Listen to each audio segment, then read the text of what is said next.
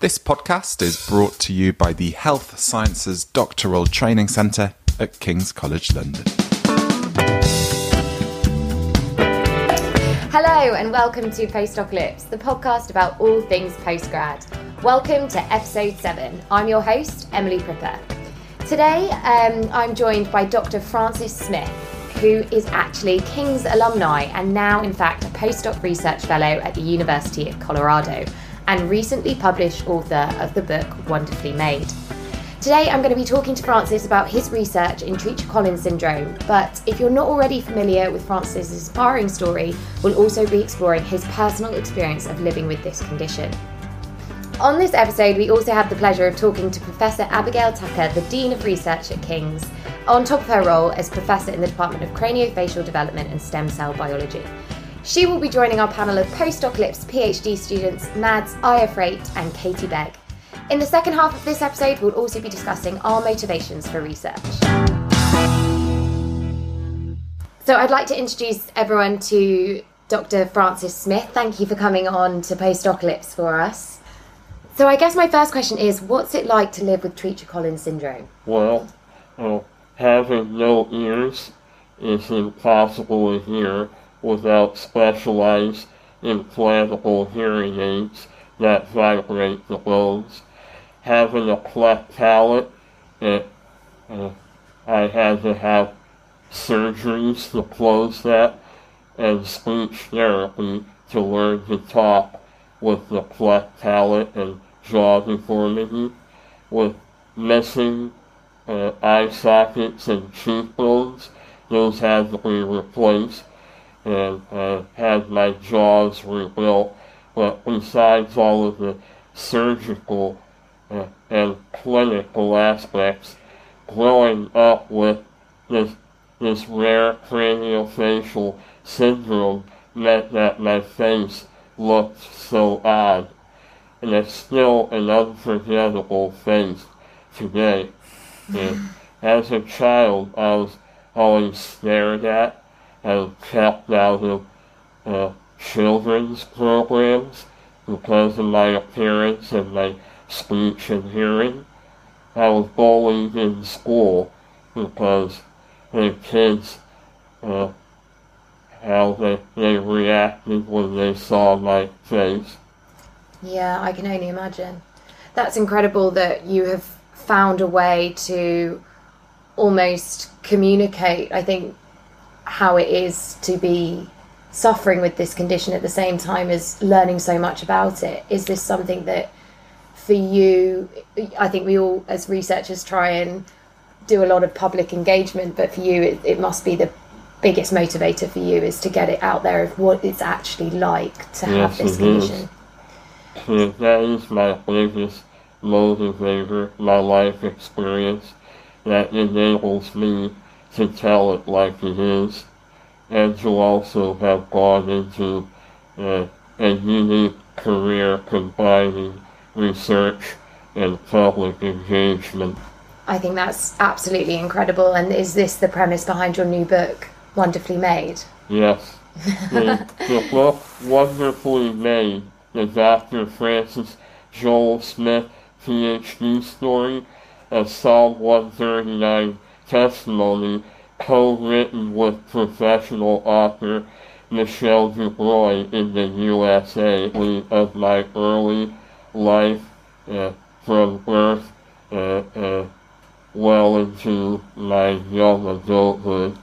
And then it gets into how I began, uh, how I found my calling in secondary school to the medical field, and also the discovery of the Treacher Collins syndrome gene in the 1990s, s- which sparked my interest in genetics. So, Abigail, can you tell me how you first came into contact with this inspirational man? Yeah, so um, Francis came as an undergraduate and signed up for the um, integrated BSc in craniofacial sciences.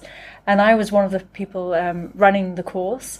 Um, so Francis came and was in my group for um, journal reading, grant writing ideas, and we immediately um, hit it off. Um, I was very interested in Treacher-Collins syndrome. Um, I'd actually been working on some mouse models of Treacher-Collins syndrome, and particularly looking at their ears. Um, so with Francis, we had lots of discussions about what are your ears like? You know, what time? When did you get your first hearing aids? Um, as well as doing our normal discussions about what papers have you been reading, um, uh, what's the best research uh, avenues to go down. That's that's really cool that you uh, have like kept this friendship through uh, like different, obviously different continents. So after you were at King's for your BSc, did you continue to do research with Abigail, or or did you go straight back over to the US?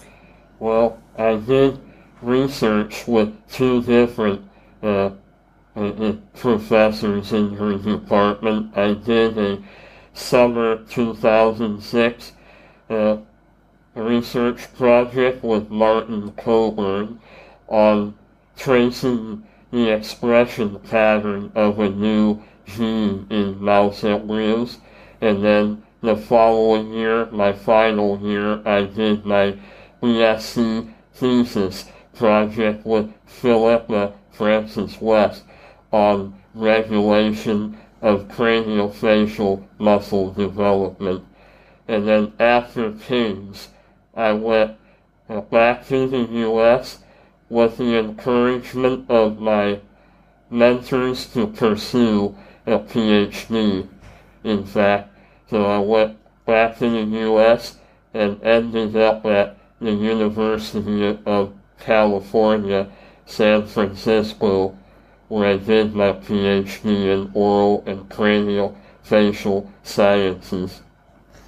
So it sounds like you were a very determined youngster when you were at school, forcing yourself to do your exams, etc. So how did you find your PhD? Well, it it was a whole new level of uh, challenge. Uh, I had to be even more determined. It made me even more determined. I had to learn to be independent thinking scientists uh, have co- come up with a way to, for example, uh, devise a system to induce hypoxia in chicken eggs to study how early embryonic hypoxia uh, adversely affects cranial facial development so, Francis, that's got lots of links with your own syndrome because Treacher Collins um, is associated with um, cell death of very early cells that are going into the head. Was that something you sort of chose um, intentionally? Well, uh, at the time, uh, I didn't realize such a link right then and there, but later on I found that link yeah. Hmm. Wow. So, how did you induce hypoxia in inside the eggs? Did you put them in a chamber or? Yeah, we, my, my mentor and I brainstormed uh, transforming a chicken egg incubator into a nitrogen-fed hypoxia chamber with a with an oxygen sensor controller with which I could uh, titrate the, the level of oxygen down to certain percentages by feeding more uh, nitrogen into the chamber to displace the oxygen. So that can be statically controlled. Do you still use chickens now? Because I was just thinking, why would you do this in a chicken, which is less similar to a human? And then I was thinking, obviously, mice have to be pregnant. Well, we originally thought of doing it to mice, pregnant mice, and uh, we tried to think of a way to design a chamber to keep pregnant mice in, fed by uh, nitrogen, to similar to uh, statically lower the oxygen level, but there were many complications we uh, realized. How how would we really know that the, the oxygen level would really drop in the embryos themselves? Because there's the the way oxygen is transmitted from mother to embryo in mammals is a bit more complicated than the simple uh, gas exchange across the eggshell. We eventually, it was, there were a lot of logistical constraints to using the mouse, pregnant mouse model. Yeah. Yeah. Yeah, so you went on to use mice though later on in your um, postdoc. So, uh, how, how you? Do you feel about sort of the different groups? What's your favourite organism to work on? Well, it depends on what focus you have. I've also, what I focused on after my PhD was done was 3D craniofacial imaging and morphometrics. So I actually work not only with mouse but also avian embryos on different projects. Uh, most of my projects were in uh, three, micro CT imaging, the mouse head, embryonic head, and neonatal mouse skull, and doing the morphometrics on the surface of embryos and on the uh, on the bones in the skull in neonates. And so we had different projects I was doing the scanning and analysis for, focusing on different areas of uh, developmental genetics and developmental biology, and using mouse models. And and for a project I did my as a first author, I studied the differing divergent craniofacial growth trajectories in an evo-devo direction.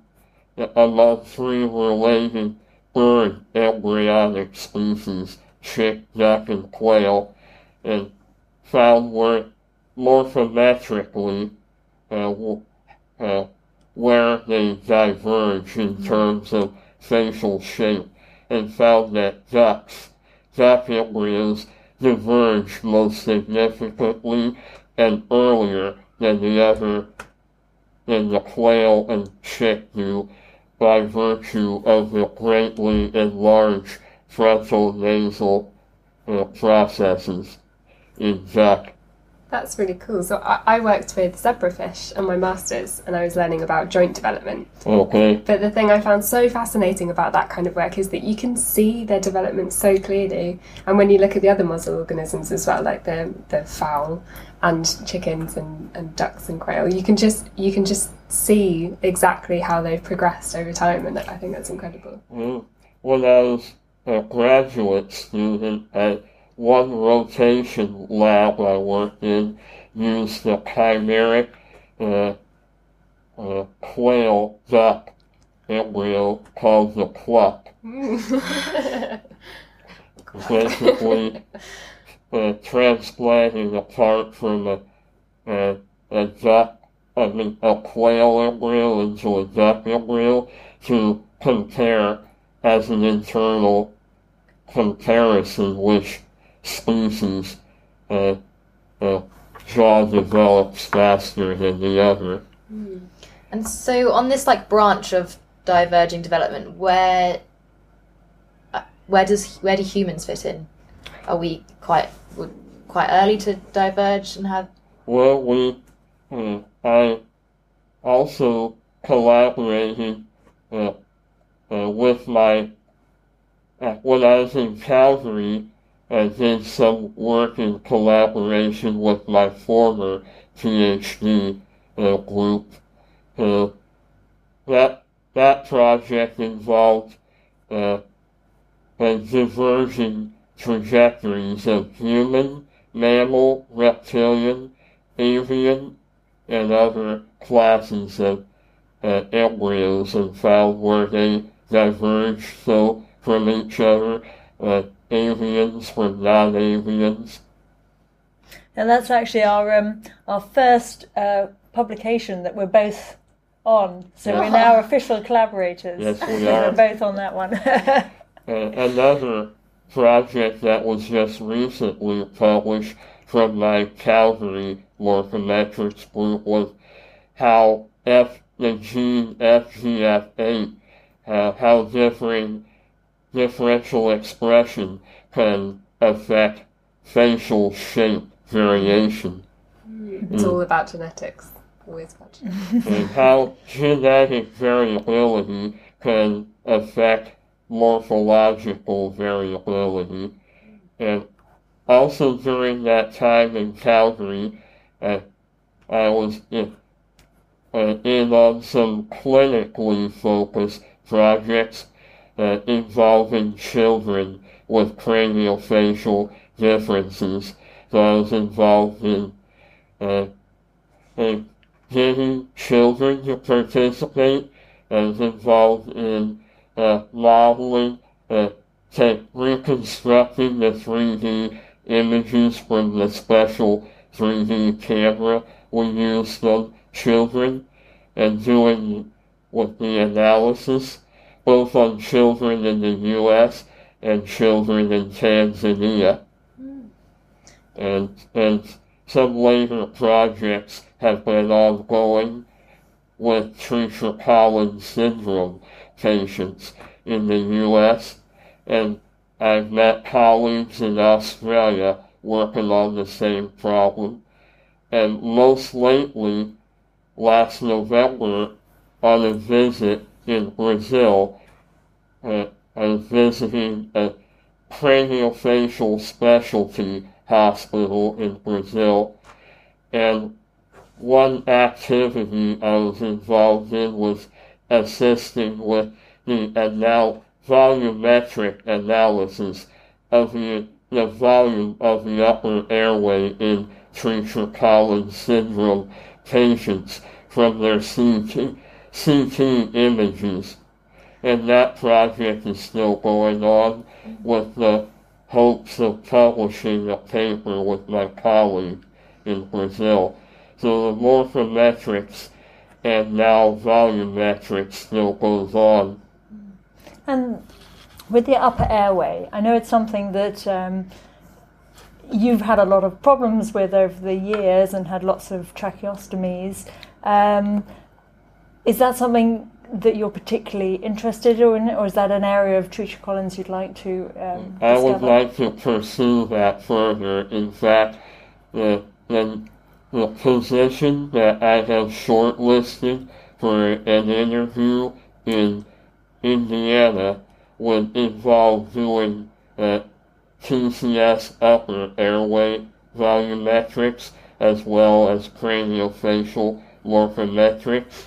Down in Brazil, we have found so far that there is a 30% narrowing of the airway in Treacher Collins uh, patients uh, compared to normal airway anatomy.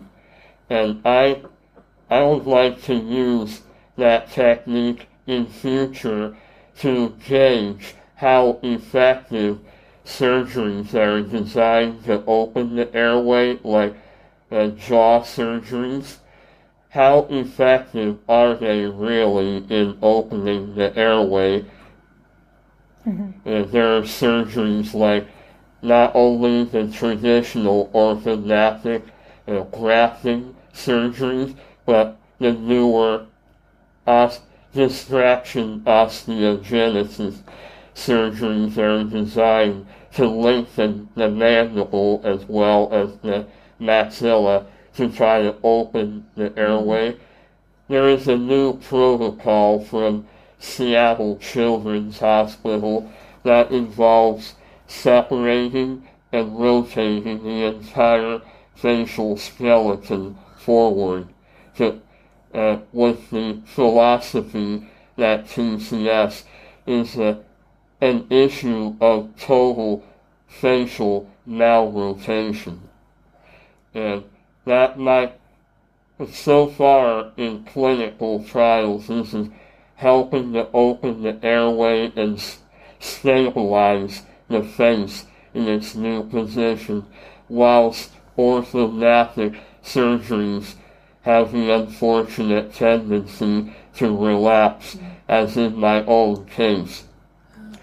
So, airway volumetric studies could potentially change the effectiveness of uh, and other procedures designed to help uh, relieve the upper airway obstruction.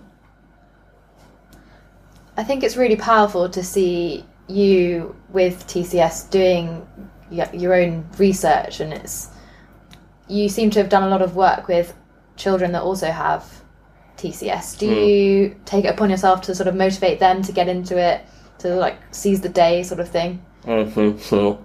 That's great. Yeah, Uh, Francis. Yeah, I was going to say, tell us about your the cruises that Well- you organise. Ah, Well, uh, uh, three years ago, I came up with an idea to organize uh, a cruise or a cruise group. Uh, a, a group of people with Treacher Collins and other craniofacial conditions just to get together on a Caribbean cruise holiday. So it, it eventually evolved uh, with the help of a travel agent in Colorado, uh, where I had just moved to, and she and I teamed up to organize a group to go on this cruise holiday in the Caribbean. It, we were a small group of 17, including me and my mother and the rest of them were the family of a little girl with Treacher Collins syndrome, uh, of whom the travel agent was the grandmother. So we had a beautiful eight-day cruise together, and we had some group-specific activities both aboard ship and ashore, such as a a workshop that my mom and I both presented together answering questions from the rest of our group. And we had a group specific shore excursion to a beach on one of the islands. So, Francis, would you be able to bring us up to speed with the hot off the press Treacher Collins syndrome research that you've been doing? Well, my research is not totally in Treacher Collins syndrome, but one of the, mo- the most recent project I did directly with Treacher Collins was that visit in Brazil where I assisted with uh, airway volume measurement in CT scans of patients with Treacher Collins syndrome and comparing the airway volume with normal airway volume. So far, we're, we find a 30% narrowing of the airway in Treacher Collins syndrome on average. We still have a lot of work to do together on that, and we hope to publish together, my colleague and I, my Brazilian colleague and I. Excellent. So, am I right in thinking that imaging is kind of your specialty? Well, most of my uh, research experience postdoctoral has been in 3D craniofacial imaging and morphometrics. And uh, the labs at uh, the KCL uh, deve- craniofacial development have uh, some of the morphometrics component in there. And I, I'm also interested in a uh, in a connection between genotypic variability in Collins with morphological variation because there is a very variable uh, phenotype or morphology and and there's a very variable expressivity of not just the main gene of TCS, which is called TCOF1, but there are two other genes in Treacher Collins uh, called POLR1C and D that also are involved in ribosome uh, genesis, and they're, they cause rarer forms of TCS. So there's a lot of genotypic variability that want to correlate it with morphological changes. And this one's more at both Abigail and Franc- Francis. Um, how has being able to sort of get the insider knowledge on um, Treacher Collins syndrome um, affected how you perform your research studies, and how has it affected, um, you know, that sort of spark in you to actually pursue the research side of it rather than you can go into lots of other things with science, sort of thing. Yeah, I mean, from my point of view, I think it's it's it's very useful for me to be able to ask Francis things about his condition and get a very sort of scientific answer in reply. We can start talking about you know the neural crest cells that are going to make his zygomatic arch mm-hmm. and why you know, why they're not there anymore. Um, I've just been um, publishing work on how you make an external ear canal. And Francis doesn't have an external ear canal. So I said, Francis, can I take some photos of your ears? Um, because, you know, I can talk to him about, you know, what has it meant to you to not have an ear canal so that you can't hear sounds other than through bone conduction. So it's been really unique in that way. Yeah, I was going to say having that connection is really, really rare in science generally. I think we were talking a little while ago about how for example, I'm, I'm a cancer researcher, okay. but I feel so far away from the pe- from the patients that I'm, I'm trying to help. So you guys are quite lucky that you have that connection, I'd say. Yeah, absolutely. No, it's it's it's been very enjoyable. I mean, we've you know to be able to have that relationship where we can talk about science, we can also you know talk about drinking lemonade and drinking soup and uh, lots of other aspects and. Uh, um, but it, as you say, it's it's very nice to not be removed, and there is a patient and a scientist I can go to in one person.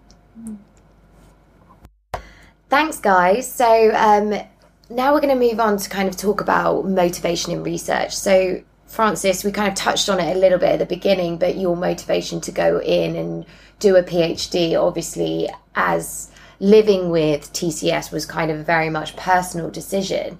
Um, but did you find that this was one that was um, very much instilled within you? You wanted to go on and learn more about this condition? Was it something you wanted to find a cure or just help people in the way of um, l- learning how to cope better with the disease and that kind of thing? What was it for you?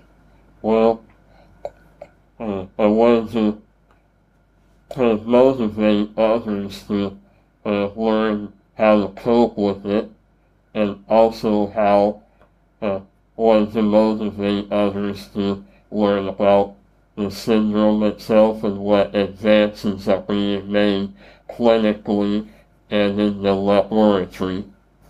That's amazing. So then, for for you, uh, Uh, we said about it at the beginning, but the big motivator is really getting it out there about this condition and making it known to to everyone. So then, in terms of you, in terms of your work, motivating is it very much it does it come quite naturally because I know as a PhD student some days are a lot tougher than others to yeah, kind of yeah. get to the lab but for yeah. you is it very much just something you thoroughly enjoy the research and you just really enjoy the day to day of research or is it very much that that personal experience that that fuels that desire or is there pure enjoyment in it I think there is a mix of them uh, uh, during my busiest period as both a graduate student and a first postdoc, and uh, I had the, both the motivation and the uh, desire. Yeah.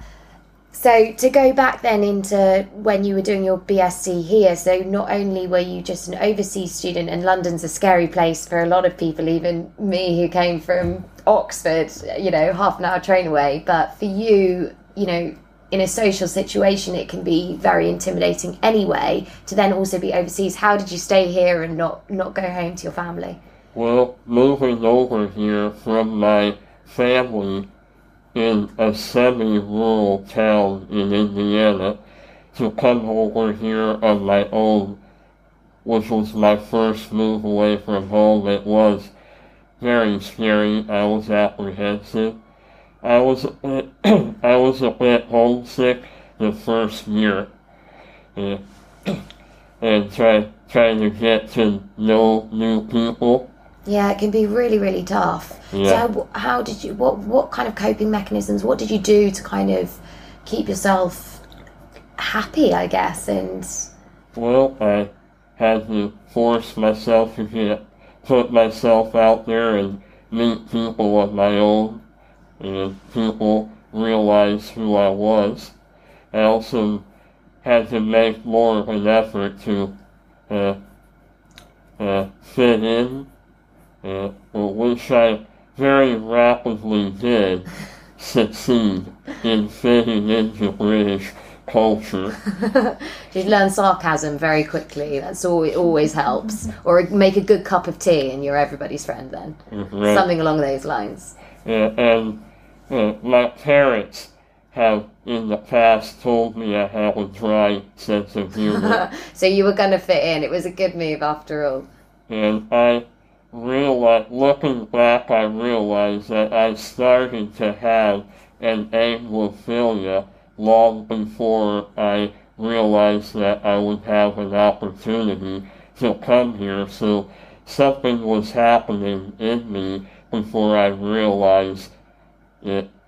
Well, years before I realized that there would ever be an opportunity to come here, I started to get an unexplained uh, Anglophilia.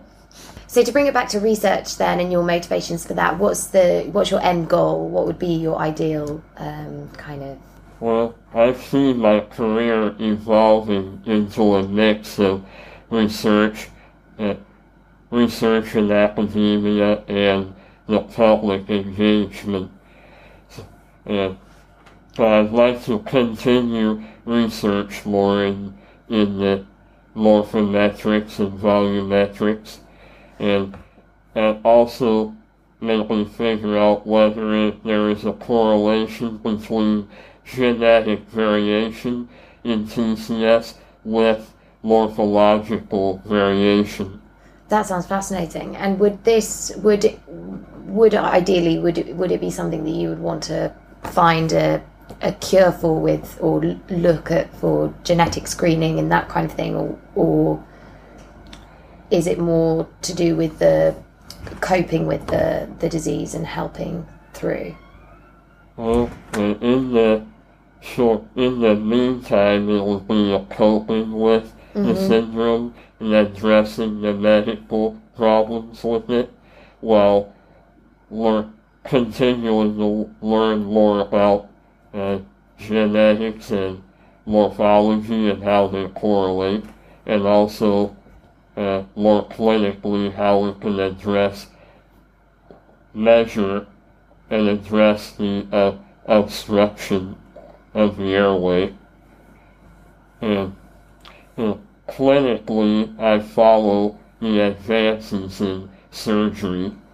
Uh, but also, I'd like to uh, enhance my public outreach. I already do a lot of public speaking in many different venues worldwide. And I also saw that you're a member or a, you're a director on the board of um, I've forgotten the name of it. Well, I'm involved with two different organizations in the U.S. The one is called Children's Craniofacial That's it, yeah. Association. I have been involved with their activities since uh, I uh, graduated secondary school by being a role model among the craniofacial community. More recently, since I moved to Denver, I was encouraged to serve on the board of directors of the Courageous Faces Foundation, who serve people with rare and severe medical conditions. And the unique thing about our board is that all of us members of the board also have some rare or severe medical condition. So when it comes to talking to people that also have TCS and, and motivating them to put themselves out there and go after what it is that they want, how is it that you do that or how how can you because it seems to me that you had such an incredible support and you almost were guided in that way and it was quite easy for you to do that but with someone without that support how can then you speaking to them how can you give them that motivation to go out there and I guess my just by speaking out I can be an example. yeah And the, the recent publication of my biography, Wonderfully Made, is uh, co-written with a professional author, Michelle Dubois in the U.S. This will actually be a resource for families of people with TCS and other craniofacial conditions by sharing my life story, my coping, and those and the story of a family uh, who raised me, and the story of how I could go on and make a life. and um, in the book it's very um, it's you, the bible is used almost as a template so you'd say your faith was extremely strong in all kind of like as a huge motivator for you Yes, would you it say is. so Yes, So, Francis, off air, you were talking about going to some primary schools recently. Do you want to talk to us a bit about your experience there? Well, last uh, Thursday, uh, uh, Abby and I went to a primary school in southeast London. It, it had been arranged beforehand between Abigail and the school that would come and speak to their year six classes. So I went there on Thursday and spoke to all of the year six students in an assembly room. I talked a bit about my life experience and talked about what what it was like being a real life Augie and and, and then I opened it up to questions from the children. And the children were so full of questions. They were gen- genuinely uh, interested. So, what's year six? I guess that's age 10 or 11. Yes. Okay. So, what kind of questions did they ask? Well, they asked a lot about my tracheostomy scar. They asked about my hearing aid. And some even asked about my why my voice is the way it is. And some asked about uh, uh, what what do I like in sport. uh, which I, I like uh, watching baseball and cricket and some local footy. We just need to clear up what the real life. I haven't watched the film, so Oggy, Aggie. is the main Yeah, it's the young, little boy yeah In- so so in the film um, wonder um, there's a little boy with treacher collins syndrome and that's found now as a sort of new audience um, and people are sort of understanding that uh, treacher collins syndrome is a thing. Um, how has that book and the film affected you francis?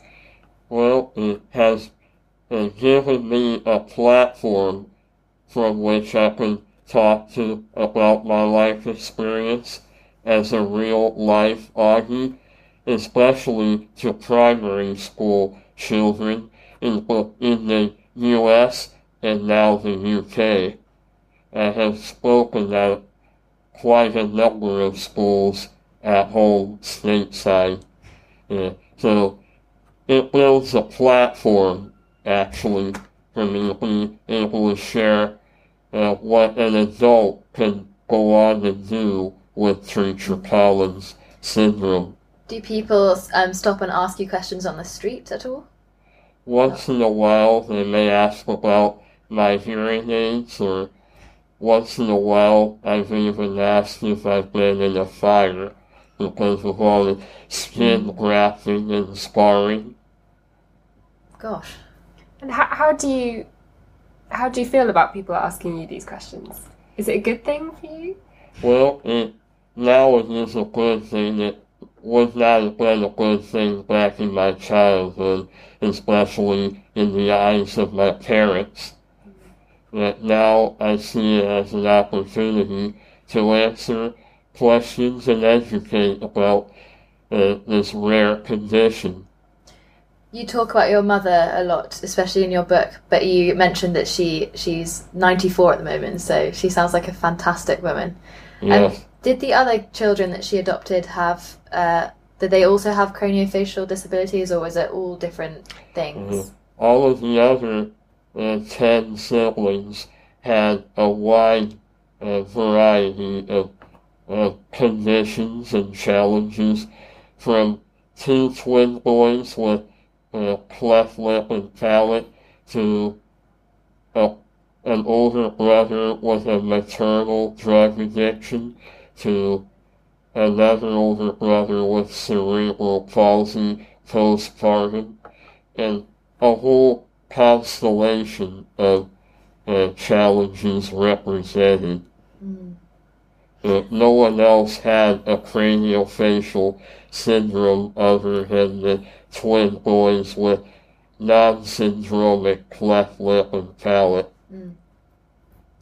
And a young, my younger sister had a meningitis that destroyed her skin all over, including her face, and cost her her legs. So she has a lot of skin grafting. So she has an acquired craniofacial, uh, uh, Sort of disorder almost. Yeah. yeah, The meningitis. So, wh- so when you were going out to church and, and things like that, you were used to people um, looking for a little bit too long at your family, and has that made how you deal with things? Um, has it made you more patient when you see people they clearly don't understand? It's not they don't really mean yeah. to you. I try to be more patient with them. Well, with most challenges, well, there are still people out there who cannot understand my voice, and especially on the telephone and other electronic media, which distort my voice Yeah. beyond what is already distorted. Then it's, it takes energy to repeat myself. Yeah. But I have become more patient with people who ask me questions. As a child, I was, uh, uh, I was kept out of catechism and other children's programs, and kept out of some classrooms or even entire schools because their administrators or teachers could not handle my appearance and challenges. Francis, I remember you telling me that um, you took a long time with your one of your speech therapists to actually make eye contact with her. Um, so, what age were you then, and when did you first decide that you actually you were going to communicate with people? Well, I started speech therapy at age three, uh, uh, shortly after I came into my adoptive family. I was so frustrated and at the same time so stubborn and determined. So it took this speech therapist who was very well renowned in our community that she could make teach a telephone pole to talk.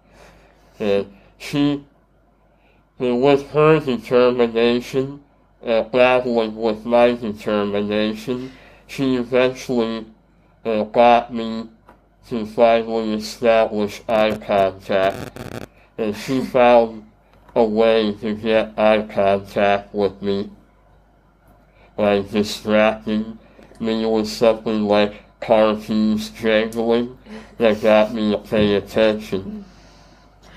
Can you plug your hearing aids into like headphones? So like, how, how are you going to hear our podcast? Uh, there, there's no, there's no way to use headphones with No, these. can you like headphone jack them in or anything? There are no jacks on these. These are Bluetooth enabled. Ah, and there are specialist headphones that are designed bone conduction. And then once eye contact was established, she was able to get me to make sounds and then letters and then words and then simple sentences. But uh, the insurance for that ran out then when I went to primary school in the local education authority in our town, the public schools as we call them in mm-hmm. America. There was a speech therapist on the staff there. She worked with me through primary school, and she is still practicing at the same school. One summer I went to a specialist summer camp for children with speech and communication disorders for almost the whole summer. And that, that also helped me uh, create more intelligible speech. So it took years to get to create intelligible speech in me, along with all the cleft palate and jaw surgeries. So when you started speech therapy, how well could you hear at that stage? Well, I was using very basic bone conduction hearing aids that resembled uh, radios with a cord and a vibrator and a headband. The old Sony Walkman style hearing aid. And that was my, I just started wearing hearing aids before that. I was deaf. So I mean that's a quite a long time. I mean it's almost the first sort of three years of your life that you were you were deaf, and now the the policy is to try and get um, uh, hearing aids into children as soon as possible. Yeah, the, my foster mother had tried to get hearing aids on me earlier. Mm-hmm. Yeah, but they apparently weren't the right type I needed. And apparently there was a little bit of hearing after a fashion through my cleft palate. And it describes that in the book as well. do you think about the days of your speech therapy? Now you're doing all this public engagement. Do you have any tips for other people who might be listening that um, also have communication issues for public speaking? Well, or like confidence, or well, I hope my example of emerging from speech therapy and eventually uh, going into public speaking provides an example to inspire others to confidence in communication. Thanks, panelists, for that discussion, and thanks also to our star listener, Severe, for getting in contact with us, uh, letting us know that Francis was here in the country so that we could get him on Postocalypse. Just a reminder that if you have any thoughts about what we've talked about today, um, you can tweet us on at postocalypse18 or drop us an email, postocalypsepod at gmail.com. And if you've liked our podcast so far, please do spread the word. You can also like us and subscribe wherever you get your podcasts to help us get noticed. As the more overwhelmed postgrads we reach, the better. Till next time, bye.